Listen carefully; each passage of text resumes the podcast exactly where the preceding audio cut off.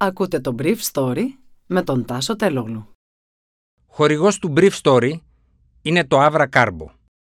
Avra Carbo, ένα ανθρακούχο, φυσικό, μεταλλικό νερό που προσφέρει sparkling εμπειρίες.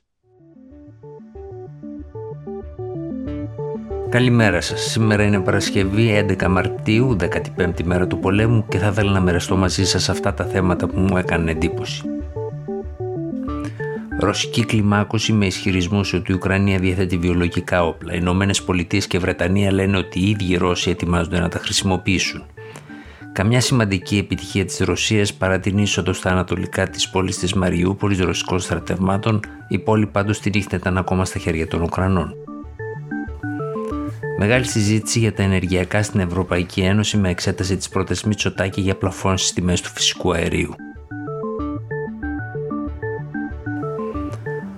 Ο Βρετανός Πρωθυπουργός Μπόρις Τζόνσον είπε χθες το βράδυ ότι οι Ρώσοι στείλουν ένα τέλειο μασκάρισμα, μια μασκύροφκα για να δικαιολογήσουν εκ των υστέρων τη χρήση χημικών όπλων στην Ουκρανία, κατηγορώντας τους Ουκρανούς ότι έχουν τέτοια όπλα.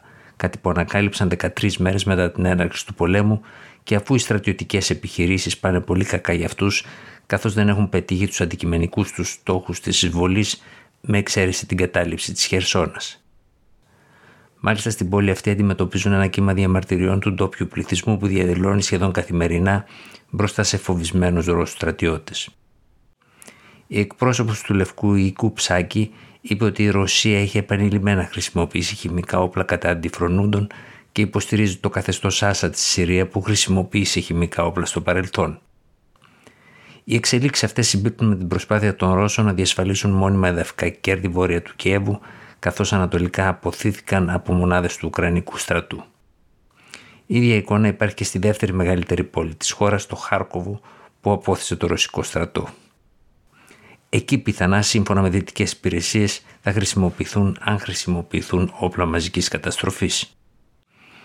Στη Μαριούπολη, ο υπαρχηγός του τάγματος Αζόφ ανακοινώσε χθες το απόγευμα ότι οι Ρώσοι πολεμούν ήδη στις ανατολικές συνοικίες του κέντρου της πόλης, ενώ οι κάτοικοι της πεθαίνουν από πείνα.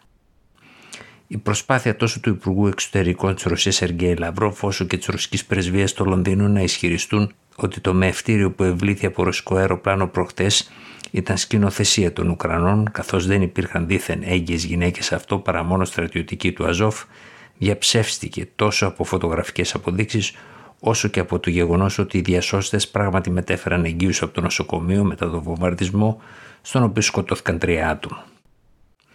Ο Αμερικανός αναλυτής Michael Korfman του Center for Naval Analysis είπε στο Spiegel ότι οι Ρώσοι χρησιμοποιούν πολύ λίγες από τις ηλεκτρονικές τους δυνατότητες σε αυτό τον πόλεμο και ότι ήταν ψυχολογικά προετοίμαστοι για αυτό που αντιμετωπίζουν στο έδαφος από την Ουκρανική αντίσταση. Θα επιχειρήσουν, προέβλεψε ο Κόφμαν, να πάρουν το Κίεβο, αλλά μάλλον δεν θα μπορέσουν καθώς θέλουν να αποφύγουν μια μάχη σε αστικό περιβάλλον.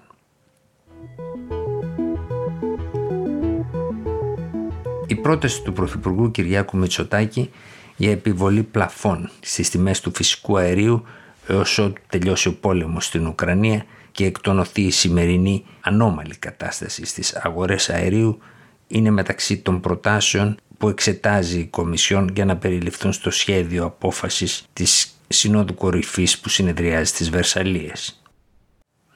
Ο εκπρόσωπος της Ευρωπαϊκής Επιτροπής Ερικ Μαμέρ σχολίασε ότι για να αντιμετωπιστούν οι παρούσες εξαιρετικές συνθήκες η Επιτροπή λαμβάνει υπόψη της όλες τις επιλογές για μέτρα επίγοντα χαρακτήρα που θα στοχεύουν στον περιορισμό των συνεπειών στην τιμή του ηλεκτρικού ρεύματος λόγω της αύξησης του φυσικού αερίου.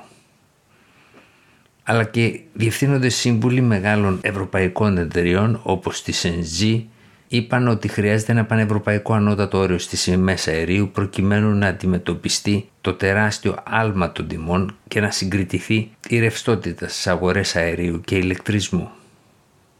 Ο κ. Μητσοτάκης επανέλαβε χθες προσερχόμενος στην έκτακτη σύνοδο κορυφής την πρότασή του.